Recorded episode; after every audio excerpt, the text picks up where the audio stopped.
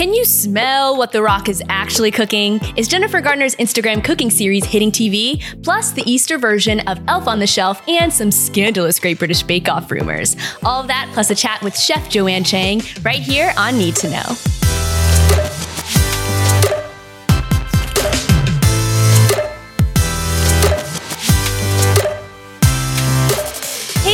Bakers, welcome back to Need to Know, where each week we're serving up all of the hottest takes on the latest baking news, gossip, entertainment, and online trends fresh from the oven. I'm Mia Brabham, host, entertainment expert, and constant cinnamon bun craver. And today our special guest is Joanne Chang. She's the award winning founder and pastry chef of Flour Bakery in Boston. Be sure to subscribe, rate five stars, and review wherever you listen to podcasts, or like and subscribe if you're watching on YouTube. Now, grab some breakfast, bake as you listen, or pour yourself a cup of coffee or tea because here's this week's trends hot from the oven. He's making his list and checking it twice, but it's not Santa, y'all. It's the Easter Bunny. Parents everywhere are either cringing or cheering because Peeps has come out with the highly creative Peep on a Perch, which is the Easter version of Elf on a Shelf. The kit comes with Peeps plush that you can put anywhere in your house leading up to Easter so the Peep can spy on good behavior. It also comes with a fun storybook explaining how Easter Peep's job is to assist the Easter Bunny every year by decorating eggs, filling Easter baskets with fun, and noting all of the acts of kindness a child does in the days leading up to Easter. If they behave well, the Easter people tell the Easter Bunny to put the best gifts and treats in their baskets on April 4th, aka Big Brother's watching. Parents, huge props to you for parenting during this pandemic and let us know what you think of this new peep on a perch. We're here with the big questions. Is Jennifer Garner's highly relatable pretend cooking show going to be a real thing? If you don't remember, on our very first episode of Need to Know, we talked about Jen's pretend cooking show birthday montage for the Barefoot Contessa, Ina Garten.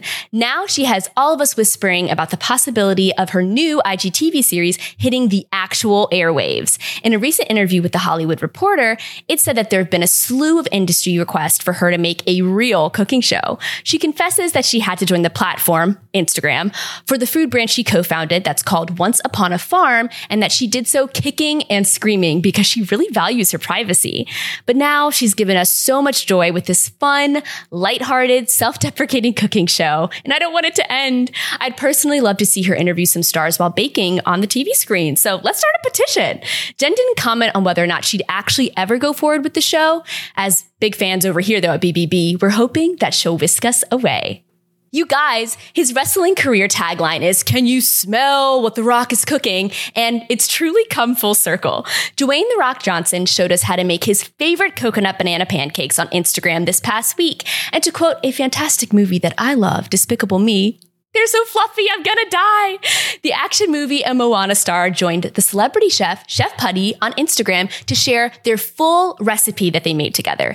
They slather the pancakes with peanut butter and maple syrup to finish. Like I said, it's so fluffy when they cut into it. I was like, I need this right now.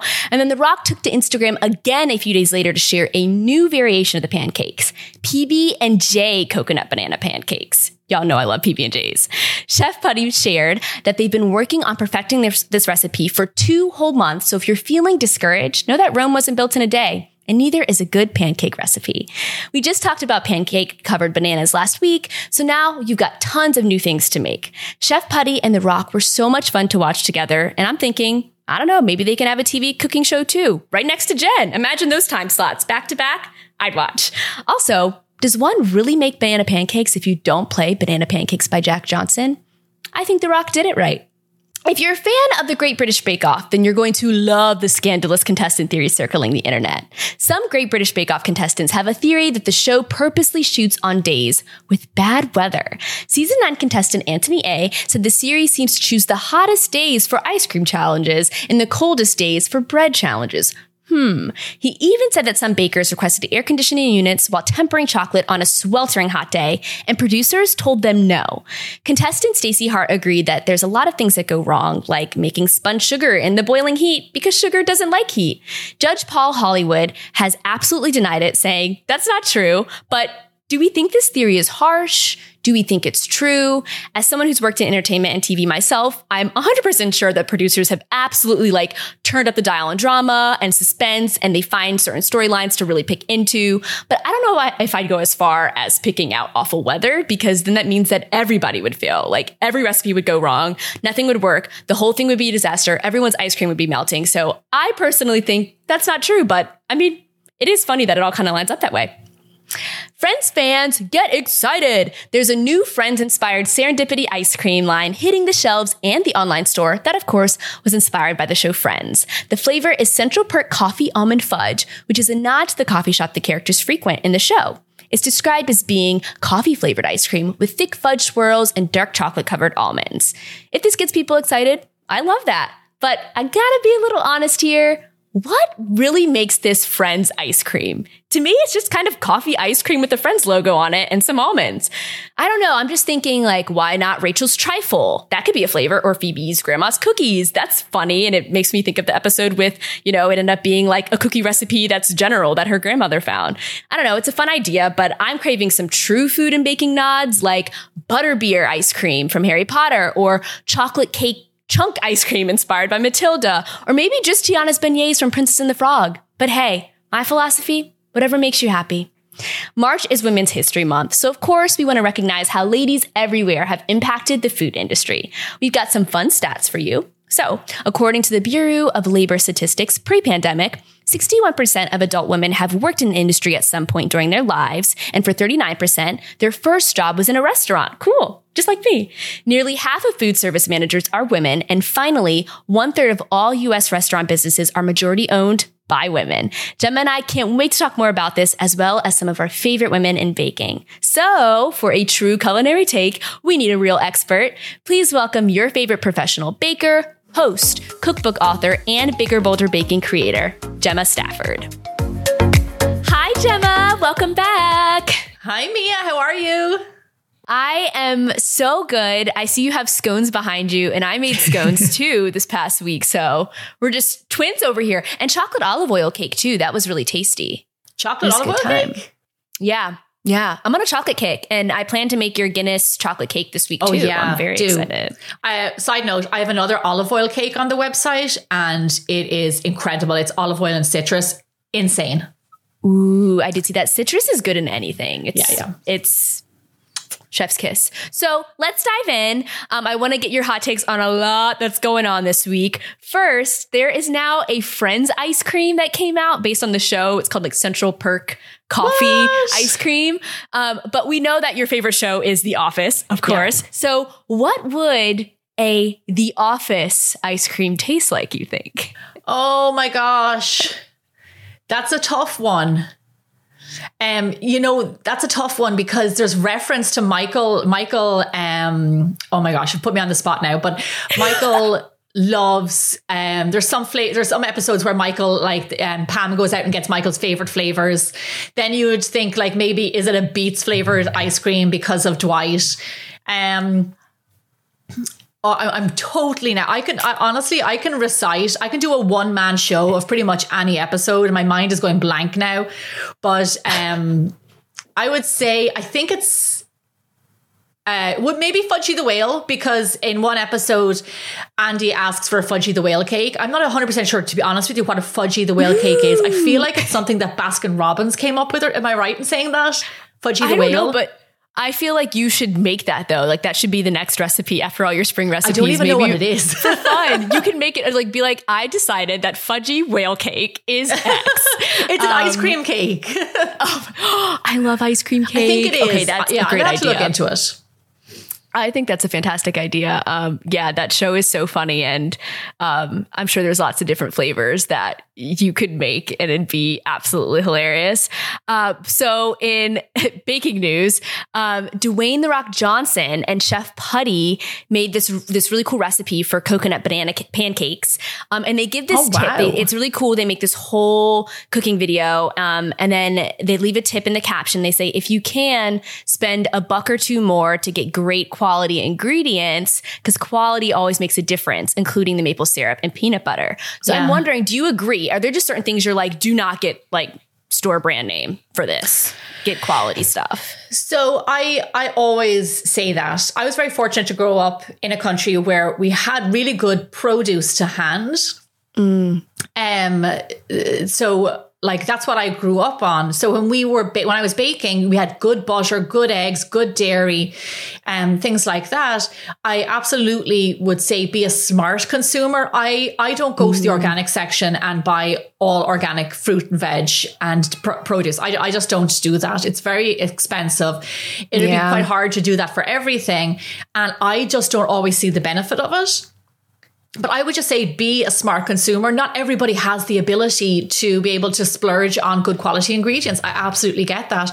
If there's a bottle of vanilla extract and it's $3 and there's another one that's $21, which is, is yeah. what's happening out there. Um, then you know may, what, what are you going to do you're going to get the three dollar bottle you know you still get the same flavor but it's it's way inferior quality so i would say just be a smart consumer and also on that note, um, you know, because I go through so much vanilla extract and it would cost me a small fortune to keep on, um, to have like good quality for every episode, I make my own. So I buy a lot of vanilla pods on uh, Etsy or Amazon, and cool. I soak them in vanilla, and that's my that's my extract, and it's that that saves me a lot of money. Also, I know the quality of alcohol that went into it because usually when you get extract, uh, no, number one, it's often you have to check to make sure it's not essence and extract because mm. essence is the flavoring of vanilla, where extract um, actually had vanilla pod and vanilla beans in it. So essence is very different to an extract. Essence is going to cost you three dollars. The extract is going to cost you twenty one dollars. But um, they're both alcohol based usually. So um, it also so you have if you're making your own you've got you can choose the grade or quality of your vodka or alcohol and also your vanilla pods Wow. Is that on the site? Do you have how to make your own vanilla? Absolutely. I feel like I just went off about vanilla pods, vanilla extract. But um, no, it is. It's on it's it's a Bold Baking Basics. I show you how to make a lot of extracts. Um, honestly, it's it's just it's a good it's a money saver and it's yeah. and you just keep here's the thing, right? You buy uh, vanilla pods you could get two years out of these vanilla pods. You just keep on topping That's- up your bottle with vodka, let it sit in your cupboard um, a few weeks. As it sits there over months, the flavor just gets better and better. Like honestly, wow. I'm a huge fan of it, and I do I use it in all my baking. That's awesome because I do remember the first time when I started baking on my own and it wasn't like, you know, in your family's house. I went to the store and I saw but this was like as a teenager. I saw like three a three dollar like vanilla like essence and then extract, and I was like, what? $25 like yeah. i'm gonna get this $3 one like little college student like i'm not getting that so you're right quality matters but you kind of have to work with what you have For or sure. you can make your own like gemma yeah. um like so be, check out the site be a smart consumer. Let me tell you a little mm. secret though. Do you want to know my my little sneaky tr- trick? Uh, always. So this is so I don't. For those of you who don't know, I am like ride or die TJ Maxx uh, biggest fan. I love me a TJ too. Maxx. So TJ Maxx have a food section, and you know, is everything there? Um, I, I, like everything is in in date, but what uh so you know you can buy olive oil you can buy jams i get a lovely um Irish jam, like straight from Ireland. I get that there at TJ Maxx. I don't know where else to buy that but TJ Maxx. It's really good quality. Wow. Here's my secret. Buy you can get vanilla extract. The the um oh my gosh, I'm forgetting the name. The brand now. It's Mason and something for eleven dollars mm. for a bottle. Um, and you can get another bottle. They, uh, they do another brand cheaper still really good quality. I think it's Hawaiian or something. Honestly, when it comes to some of those ingredients, go to TJ Maxx, check if they have vanilla extract. It's way mm. cheaper. It's the same really good quality. And it's just honestly, it's like such a like find. I love when I see it there. Also, wow. the other day I got a big bag of dates at vanilla, uh, sorry, vanilla. I got a big bag of dates at TJ Maxx for like a fiver and dates are really expensive. And I got a big, mm. and we're doing recipe testing right now. I got a big old bag of dates, things like that. Check out the food aisle in TJ Maxx. In my opinion, I'd be hard hard pushed to tell you what you can't buy at TJ Maxx. I'm That's such a so true. I've gotten really great olive oil from TJ Maxx, and Yeah. also the candles, like. Fifty Oh my God, it's my dollars, seven dollars. I don't know. You choose. But it's funny if people out there are on a budget. My mom and Nana always taught me there's three things you don't buy store brand: uh, detergent, toilet paper, and cheese, because they always use Sargento. And of course, as I got older, Yeah. Kerrygold. I'm like, I will, I will spurge on a butter. Like, Oh, for you sure. gotta get the quality stuff for the butter. Um, but oh, gosh, we have to move on. But I really want to ask you this: Is there any food ingredient or like uh, I don't know, like anything in a recipe that is commonly used in baking that you're embarrassed and you're just like, I don't like this, or do you like everything? Because this pancake recipe sounded good to me, but Gemma, I have to be honest with you, coconut flakes, like I, I don't like the texture. In the pancakes, no, I, I have to agree with you there, Mia. I am, when it comes to my desserts, what I gravitate towards is like mousse and pavlova and like really soft things. Um, like Mm. Me too. Uh, pot de creme and things like that. And if um, we were going to do a panna cotta here that had that in that the original recipe had coconut flakes in it. And myself and Ami uh, my culinary assistant were talking and we were like you can't do we can't do that. We can't have this lovely smooth silky panna cotta and then put coconut in it. Like those two things that don't compute for me. Yeah. so um Maria I totally went on a tangent what was your question again No, it's okay. You did honestly kind of answer it, but I was saying, is there an ingredient that goes into a lot of baking recipes that you're like, Yeah. I just don't, as much as I try, I don't like this? So corn syrup is something that I generally stay away from. I don't like when I see it in recipes. It is necessary for making uh, for making certain caramels and and candies and things like that. Like it does absolutely serve a purpose. I have a homemade version. Uh, part of my bigger bolder baking, uh, part of my Bold Baking Basics. I have a homemade version for corn syrup, and I also have a homemade version for golden syrup. Um, preferably, I try my best not to um, re- uh, create recipes that have corn syrup in them. Also, it's not a global ingredient. It's quite, it is primarily, primarily, I don't know what's wrong with me today, Mia, primarily in uh, America and maybe North America. Uh, sorry, Canada. Yeah. Oh my goodness. I, I'm always learning something from you. Um, and so now pivoting completely, it's peep season or it's coming up at least. so there's this new thing, or maybe it's honestly might not be new, but it's new to me. It's called peep on a perch and it's like elf on the shelf. Um, but you put a peep everywhere and then it watches. Um, George might be too young, but would you do this for George? Like, is this something you're interested in? Do you like peeps? That's going to be a hard no for me. And I'll tell you why. I'll tell you why. I didn't grow up with Do tell. peeps. I didn't grow up with peeps. Either. Um, it's not my thing. Never, I never saw them until I came to the United States. I love marshmallows. Don't get me wrong, and even to this day, as a woman in my thirties, um, like I, I, you know, there's some indulgences, like things that remind me of when I was a kid, and marshmallows are one of them. Um, I'm very. I would. I would prefer to spend my calories on like um, one of my homemade chocolate chip cookies rather than like throwing down like a few peeps. So no, not for me. Not my jam. I see them a lot now on Instagram because they're kind of doing the rounds because it's peep season. Yeah. and I'm seeing people create recipes with them, and I it makes me a little bit cringe. So I'm just. I'm going to be totally honest. That's that's my thoughts on peeps. So I'm sorry. so- I, it's just I didn't grow up with them. Um, but I, I I get it, but no, thank you. no, I love the honesty and saying like I didn't weirdly enough I didn't have peeps growing up either. Like I maybe didn't have it until I went to college and I tried it for the first time or like someone had them, but I don't remember having them as a kid and that much marshmallow. I like marshmallow, but it just seems like a lot, especially with like the sugary coating, but people like it. So is It's it safe to say you will Yeah. yeah, it's the sugar, It's it's, the color, it's it's everything. So anyway, I, It's I've lo- said my piece. No to peeps.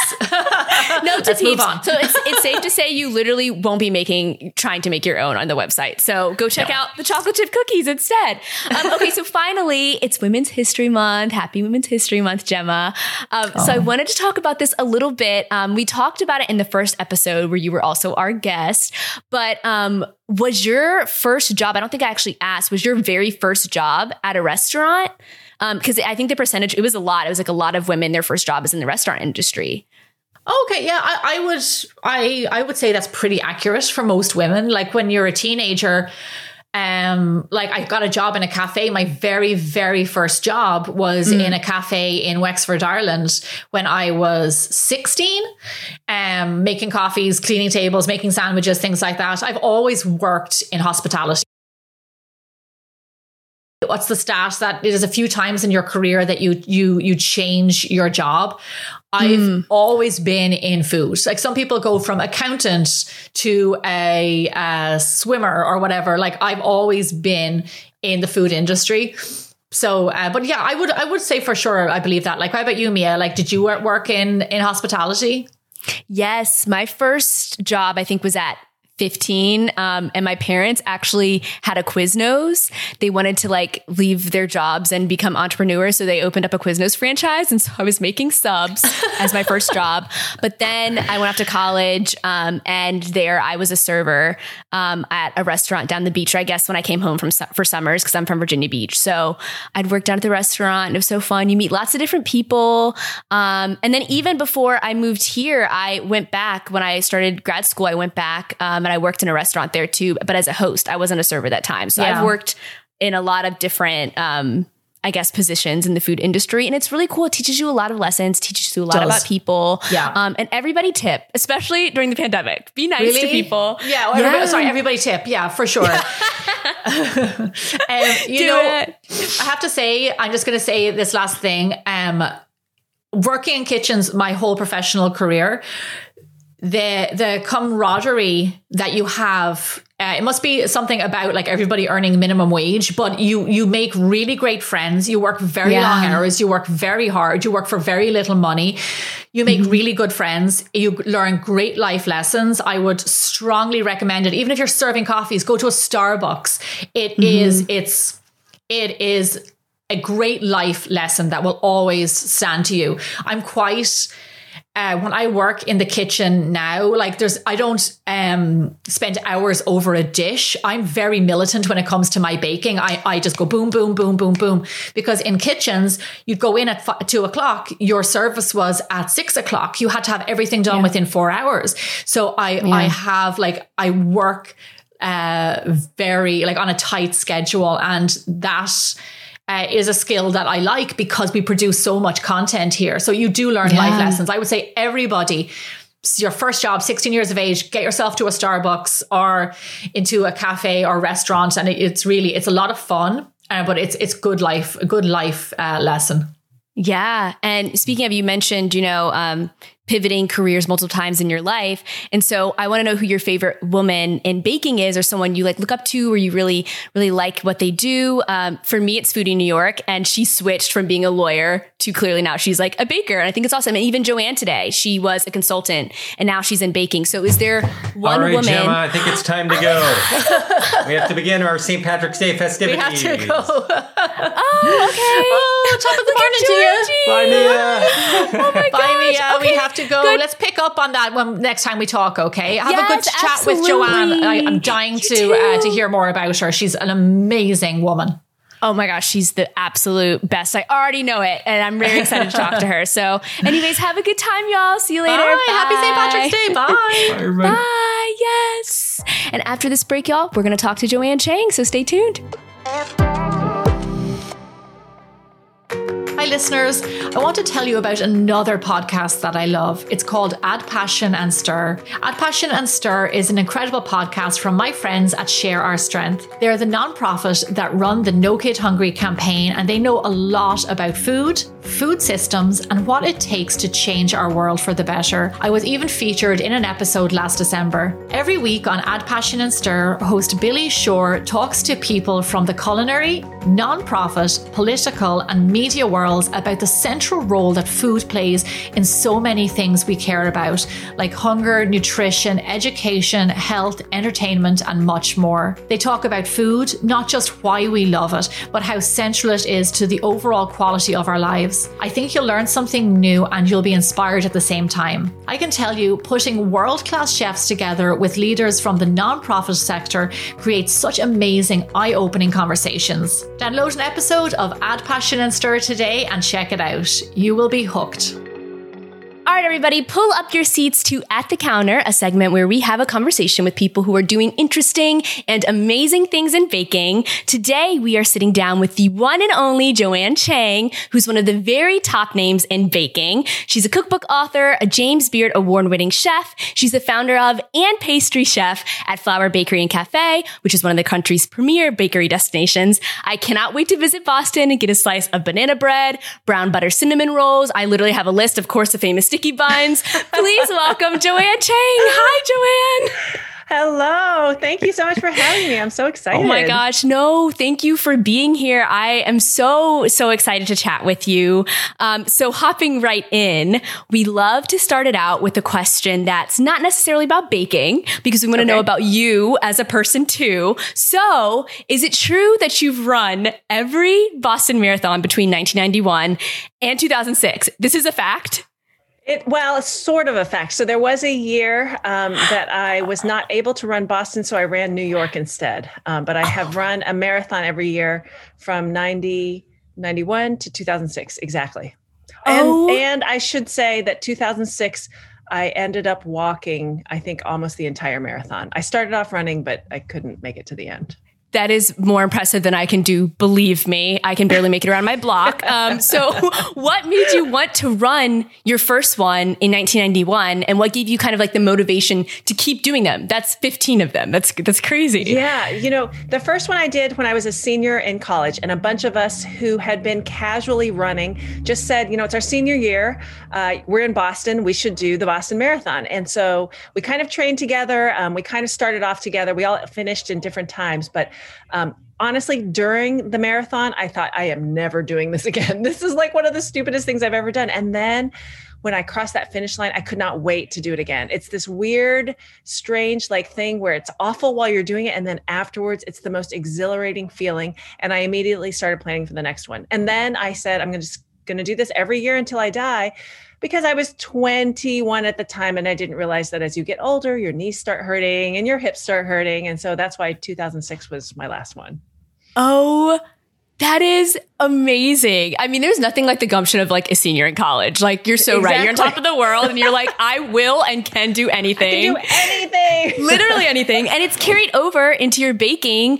Um, so I wanted to ask, do you think your running or that kind of gumption you had there has influenced your baking or vice versa? Like, do you think they go hand in hand in some way? You know, I do. I think there's something. I mean, I am not a natural runner, um, and I run really, really slowly. And there is something about putting your you know your eyes on a prize and just moving forward. And i think with baking there's kind of similar a similar amount of patience. It's not like in cooking where you can taste along the way and add a little bit more this and chop up another that and throw it in. Like with baking there's an element of putting it all together and and waiting as you're waiting for something to proof or waiting for something to bake until you get to the finish line. So i do think you know having the perseverance and the patience um, helps you be a better baker and a better runner so yeah i never thought about that Oh, I mean, it's it's true. You really do. You said you set your eye on the prize, and I really do feel like that's kind of a big part of who you are. Um, so you graduated from Harvard. You got a degree in applied, I think, mathematics, right, in exactly. economics, and then exactly. you worked as a management consultant. Cool. And then you made the switch completely for yes. you, uh, everyone listening out there, one day Joanne was literally like, eh, I think I'm going to switch it up. I'm going to go into baking. Like literally, here I go. Um, so what was that transition like? You, like you said, you're not a natural runner and you were a natural baking. Like you've been baking your whole life. I read a little, a little bit about you, but what was that transition like to just completely be like, I'm taking the leap? Like what made you want to do that? It was so hard. I wish I could say, oh, it was such a smooth transition and I fell in love with it immediately, but it was really hard because I had been working as an office person. I was a management consultant. I dressed up every day. I traveled. I sat in front of a computer every day.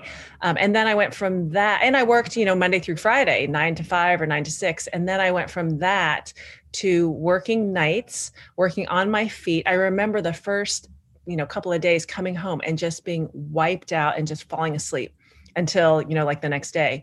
Um, and uh, i mean i loved working with my hands but it was so very different from what i thought it was going to be. So it was really really hard. Um, i didn't start out in pastry. I started out on the savory end of the kitchen but it was when I was in the savory end of the kitchen that I realized, okay, pastry is really where I want to be. So I would say the first year was a really hard transition year. And then once I kind of made my peace with this is a different lifestyle and I love it, um, then I was able to kind of move along in my career um, and embrace like the, the big changes that being in the restaurant business really, really make to your life.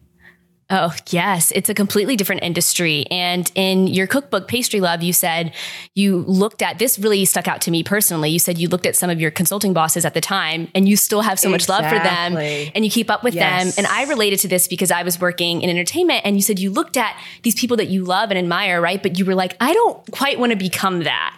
Um, and I've had exactly. that same realization. And it sounds so weird when you say it. You're kind of like, that sounds, but it's, it's true. I feel like it happens. And so at what point, or at that point in time, time, did you have a vision for kind of who you wanted to become? Or was there someone you looked up, in, up to in baking? Or were you literally just like, nope, I'm going to just do this. I'm going to take a leap?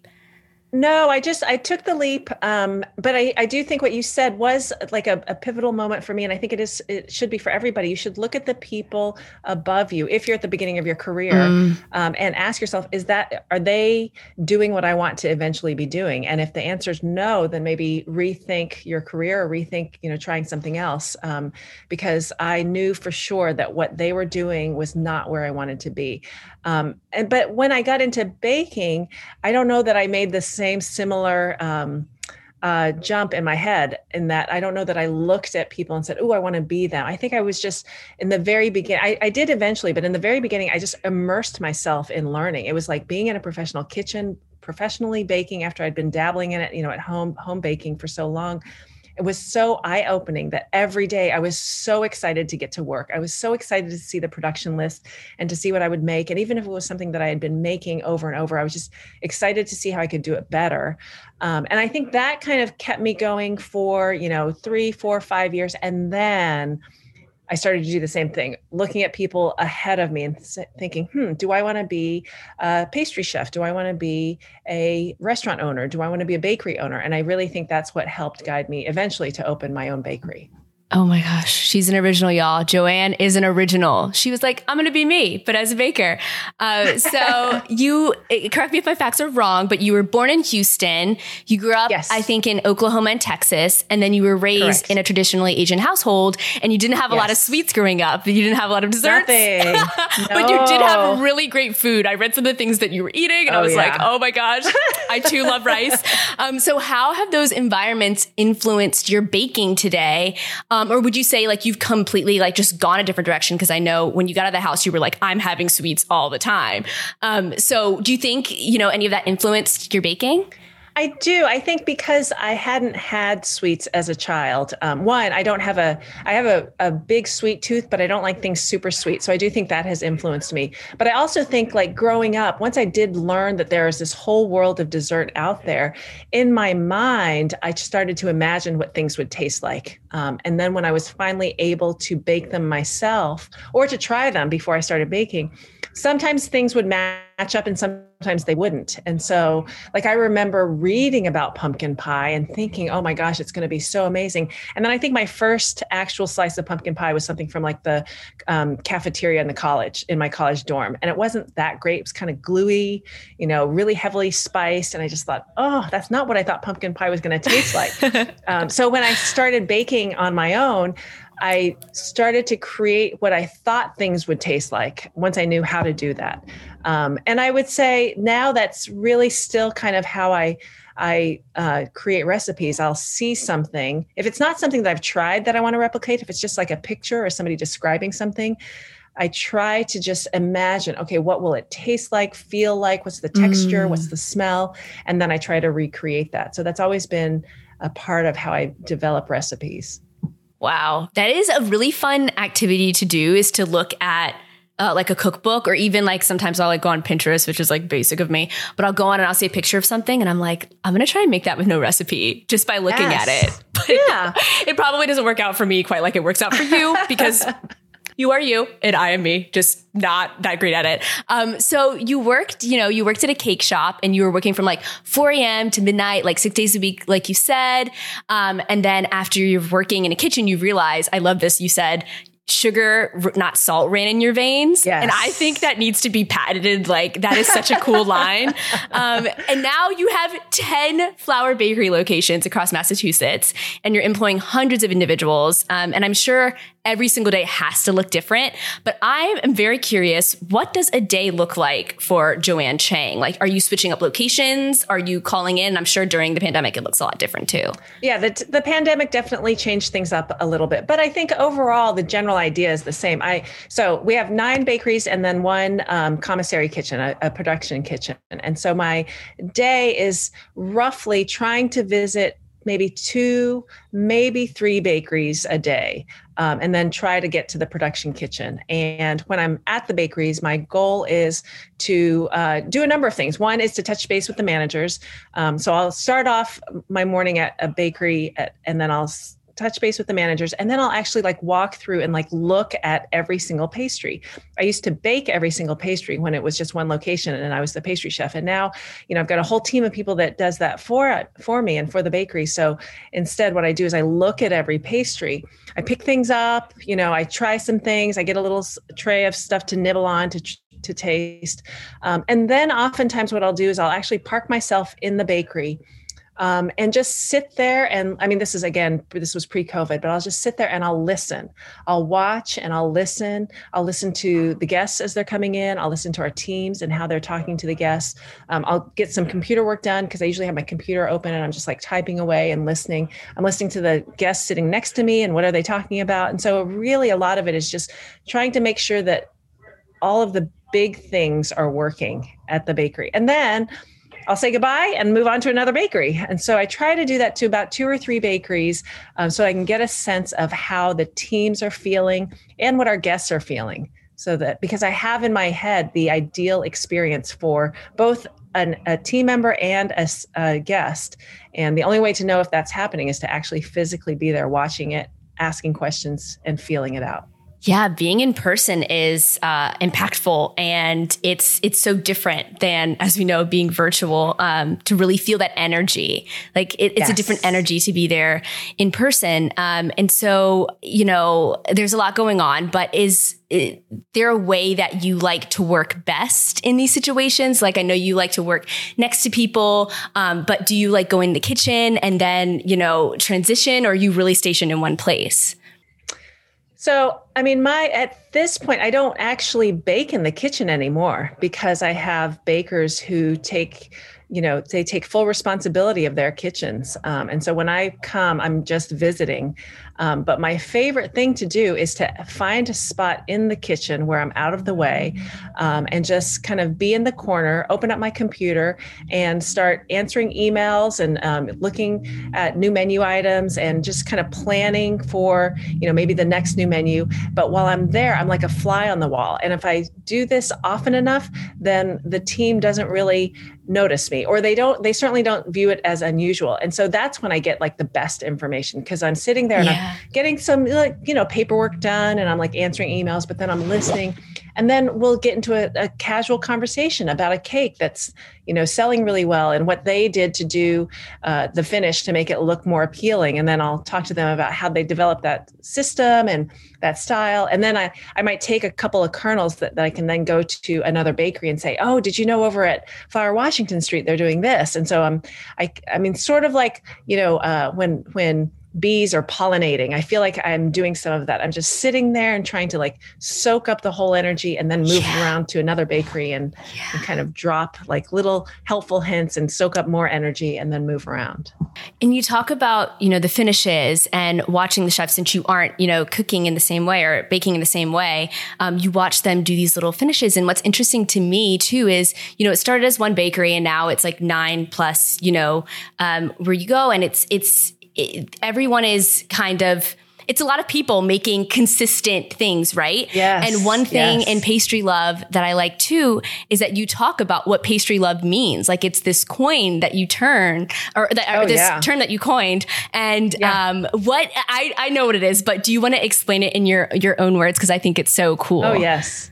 So pastry love or P love, as we call it, is um, really loving the counter, the pastry counter. And it means going to the pastry counter and looking at it from the guest perspective and trying to make sure every single pastry is as beautifully presented as possible. Um, we eat with our eyes, and we know that when the guest walks in, they're, you know, hopefully greeted with a, a huge, abundant pastry counter that's overflowing with beautifully baked pastries that makes them want to order and try everything. And so, pastry love or P love is the act of just making making the pastry counter look beautiful going to the, the pastry case and making sure all the cakes are you know beautiful with the signage and everything like looking just so so that you're tempted as a guest when you walk in and you're all of a sudden you know you're hit with all of these beautiful pastries. So it's a it's a, a very very active term that we use at the bakery a lot. P love. We're always talking about p loving p loving the counter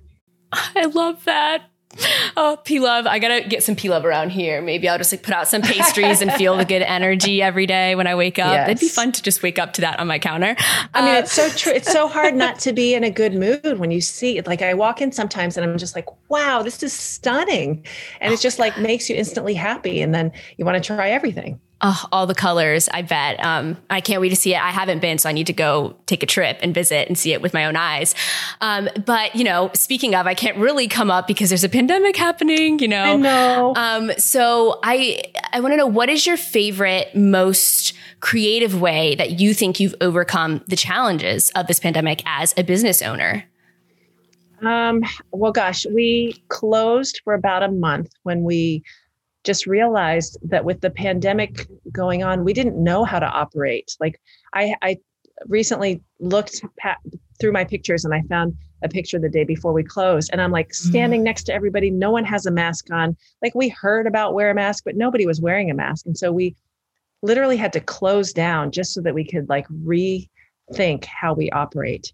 Um, I think the biggest, uh, one of the biggest things that we've done to try to get through this pandemic is um, these baking kits that we created.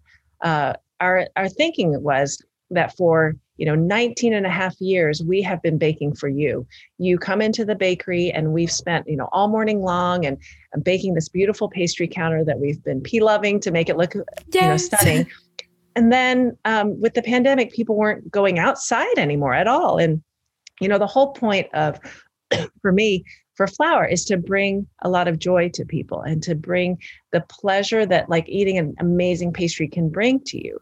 Um, yeah. And so, if we are not able to do that anymore because people weren't coming into the bakeries, we started to think, well, how can we, how can we still do what we do? And we came up with this idea of um, creating some baking kits where you can buy a kit, we can ship it to you, or if you want to come to the bakery, you can pick up the kit. Um, and then I started filming videos, like really short, like two to five minute videos of me making whatever the kit was. Um, the first one was our um, uh, low fat vegan chocolate cake. And I just did a very quick video of this is how you make it and this is what it looks like. And it's so good.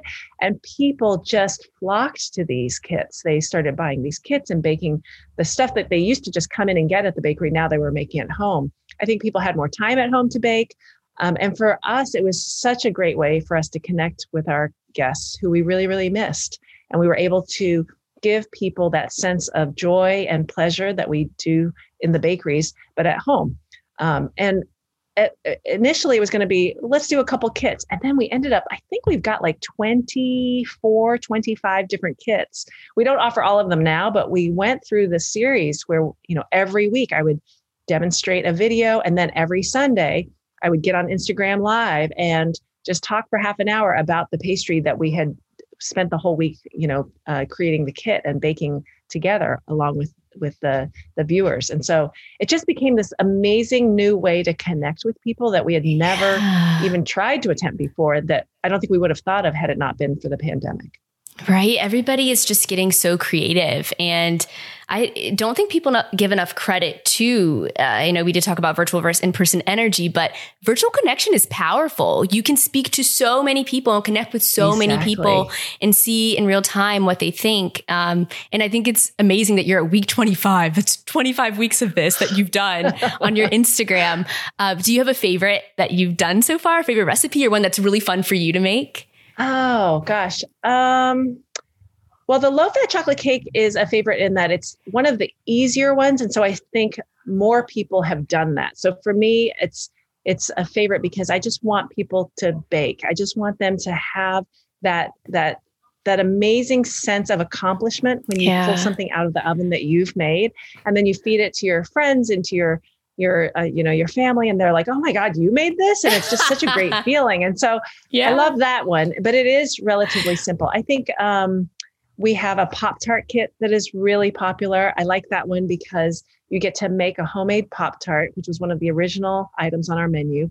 It is fantastic. And we give you some homemade sprinkles to sprinkle on top. And so it's just visually, it's really pretty. It's it's a fun one. You kind of get your hands dirty and you're rolling out dough, and then you make these beautiful little Pop Tarts. Um, and then we have our sticky buns. Our famous sticky buns are a really popular kit. Um, we're really well known for our sticky buns, and people love making. They're it's a harder recipe because it's yeast, and so it takes a couple of days. Mm. But if mm. you stick with it, and if you're patient enough, you are rewarded with eight fluffy, like amazing sticky buns. It's really awesome. Oh the reward is real. I really want to try the homemade Oreo one.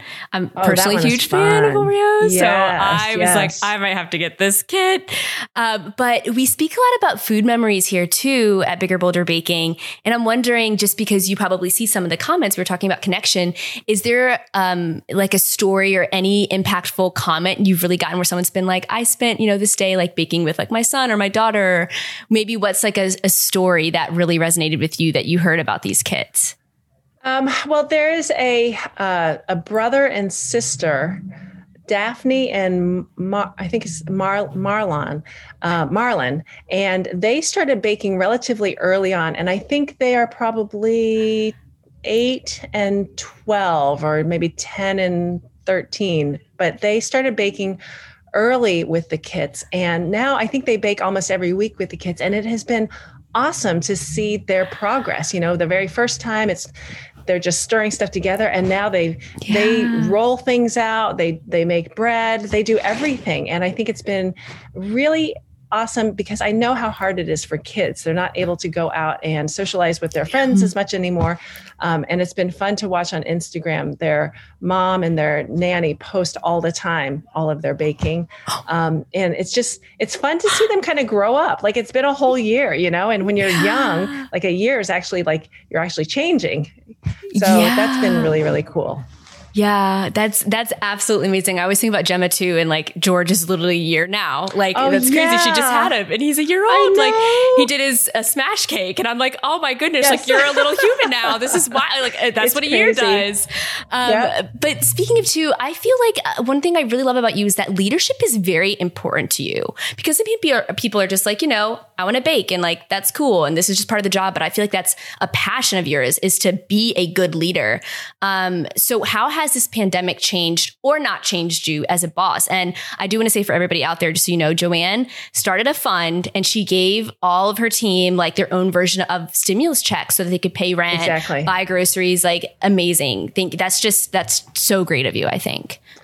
Well, when the pandemic hit, we realized that we had a lot of team members who were not going to be able to make rent. Um, and some people couldn't apply for unemployment. Some people, um, unemployment just wasn't enough. Um, and we had, you know, all this merchandise at the bakery that even though we weren't open, we could still sell, you know, online. And so we said, we got to, we have to do something for our team. And so um, Christopher, my husband and business partner, and I, we just said, let's just sell everything we can that is currently like in our production kitchen now that that's anything that's not nailed down. Let's sell it and then let's take all that money and give it to our teams. And so we were able to create a fund um, and pay everybody. I think we ended up paying two months of paychecks for everybody, um, which was enough to kind of get them going because then we reopened and then people could start coming back.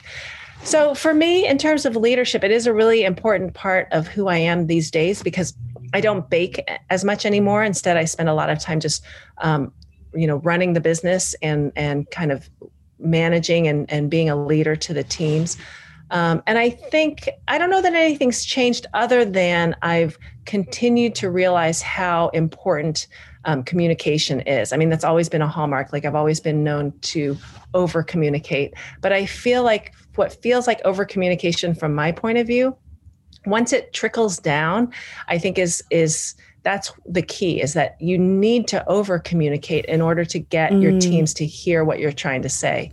Mm. Um, and so with the pandemic, literally the day we shut down, every single day, Christopher and I would write an email to them and just tell them what was going on. And stuff didn't change from day to day, mm. especially in the beginning. It was like, okay, it's day 12 that we've been shut down and we're still, you know, but we knew that people just needed to hear about what was going on. And, you know, we would put in information about how to collect unemployment. We, we did like a food drive. Um, we did um, tell us, you know, what's your favorite thing that you miss? What's the first thing you're going to eat when we reopen? We just tried to keep that connection going.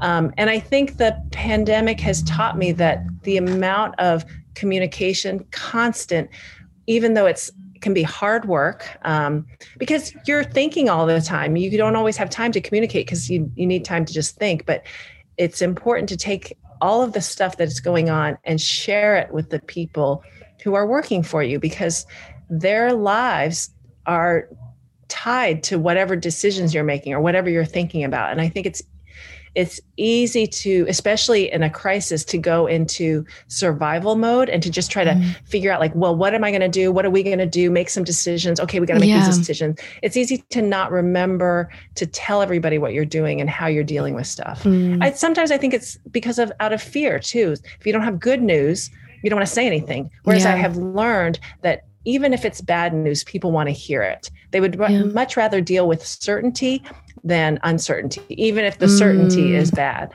Yeah. I'm like Joey Head for president. Oh my goodness. Um, okay, so shifting gears a little bit, some fun things. Um, you, I read that you look at the pastry case like when you're in grocery stores and you see what yes. they're offering, and sometimes you see a trend. You're like, "Ooh, I'm going to use it at Flour." So th- I thought that was really fun. Where else do you find inspiration, like to make? You know, like I think about Pastry Love. It has 125 recipes, which is probably like normal for you, but I'm like, how the heck did you think up 125 of these. Like that's that's wild to me. So, um, yeah, where do you find inspiration to constantly be innovating as far as baking?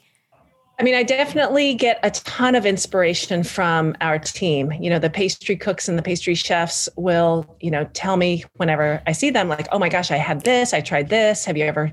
Have you ever? You know, my mom sent me this."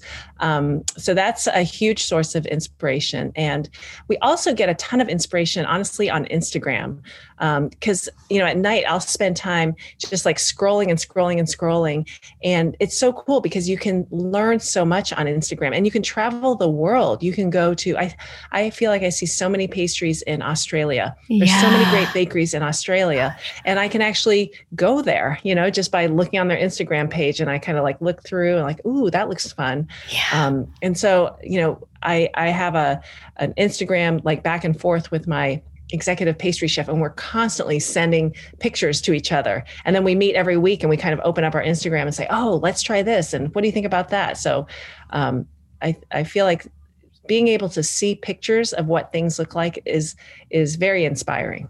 Yeah. Um, and so i am a writer. People ask me all the time, do you get writer's block? So I want to know when you develop recipes, do you ever get baker's block? Um, and how do you get out of that? Is it scrolling on Instagram or is there other ways that you kind of are like, oh, what ingredient do I add? What can I do here? No, we we do get baker's block. We had um, so a couple of years ago we were gifted um, this this cookie from Italy and it was incredible. And so we said we want to replicate this cookie and we spent like a year trying like we looked up recipes, we looked up online, oh we looked on Instagram and looked at pictures to try to like just visually pick it apart and we couldn't figure it out. And um, we had baker's block and we never ended up figuring it out. We we went a bunch of different directions. Um, and we came up with some things that tasted good, but not exactly what we had in mind. Um, and then we ended up like putting it on pause. And so I do think there are times that, you know, you can work so hard to try to get somewhere and you need to like take a break and put it on pause and come revisit it. So I feel like there's like this little graveyard of projects that we yeah. don't work on anymore, but they're out there and someday I'm going to come back to them and get get back on that horse. Yes, I call it plot purgatory. Um, you're yes. just like it's going to hang here for a while. exactly, exactly. Uh, so I also uh, a little birdie told me you love sriracha. This Yes. is crazy, but have you ever tried baking with sriracha? Have you put it in anything or is that weird? Oh my goodness. uh, I haven't tried it, but you know, I do know like having a little bit of spicy can be really, really good. We do a, a fiery hot chocolate that's super popular at Flour. Um, and we've done uh, a chocolate cupcake that has a little bit of um, cayenne pepper, and we do a spicy. Um, a spiced pecan that's uh, addictive. That's really good. But I've never tried s- sriracha. That's an interesting idea. I'm going I'll- try that. Please, when you do, let me know. I would love to try I will. it. I, I think that I sounds will. really exciting. I was like, I wonder if these two can go together. I feel like it can. Um, and so your your sticky buns, you call them sticky sticky buns. And I don't know if anyone's ever asked you this, but I want to personally know why are they called sticky sticky buns, like double sticky? So we added the second sticky because they are so sticky. We had to name them twice. I mean, they bake uh, for 35 to 45 minutes in what we call goo. And it is a brown sugar, honey, cream, butter mixture. And they basically marinate in there as they're baking. And then when we pull the sticky buns out of the oven, we let them sit in that goo for half hour 45 minutes so they can continue to soak up all of that that gooiness. And then when we turn them over we spoon more of the goo on top. So they're really really sticky. They're really messy. And so we had to call them sticky sticky buns Oh my gosh, Joanne, you're gonna make me get in my car right now. Like I'm just gonna have to like triple mask and come up and get one of these because that sounds amazing. Goo. Who knew goo could sound so good? Like, I oh. I want it right now. Um, and so, too, I, I, we have to touch on this. Your amazing husband, Christopher Myers, you co-own Yes. a restaurant called Myers and Chang. Um, so, Yes. how do you balance both of these? This is amazing to me. So, um, you know, Christopher and I opened Myers and Chang uh, because we we wanted to work more closely together. Like when when we got together, um, he was the one who said we had one flour bakery at the time, and he was the one who said, you know, this is something that you could actually we could multiply. We could do more than one. And so we ended up opening the second and the third but then we wanted to like create something together. And so we started um, myers and chang uh, and it is uh, it is at this point we've learned how to balance both because the bakery business is early morning and then into the daytime and then the restaurant business tends to be you know we do a little lunch business and then it's obviously mostly night with dinner. Um, but both of us you know we have really great teams. We have amazing team members and managers who run and lead the bakery and the restaurant um, and we're both really good about communicating with each other about where Yeah. you know different team members are at and what what bakery needs a little bit more attention and you know maybe the restaurant's doing okay at this point and so we kind of we're really good about communicating with each other on how to spend our time um, because it is a balancing act because there the, at any point in the day somebody is open and needs something you know and so we do have to be in constant touch about making sure that we're um, that we're not spreading ourselves too thin but we're giving the right amount of attention to all the bakeries and the restaurant Oh my, where do you think you get your level of empathy? Because I feel like you're such like even you just brought it back to leadership and I'm like, where does this come from? Because it's not natural in a lot of people. And I feel like it makes you um, that much better at it. So where do you think you're inspired by that? You know, or I- where did you learn it I- from? I don't know. I think that I've always wanted people to be happy. Um, and I think so. Then I've taught myself over the years to put myself in their shoes. Um, I remember when I was in third grade, um, I had a third grade teacher who I really, I really loved, and I remember thinking, I want to be a third grade teacher when I grow up because I want to make everybody feel like Mrs. George makes me feel. Um, and then I got into the fourth grade, and I had a great Oh fourth God. grade teacher, and so I changed my goal, and now I want to be a fourth grade teacher. Then I went into the fifth grade and didn't have such a good teacher. So then I was like, I definitely need to be a fifth grade teacher so nobody ever, you know, goes through this.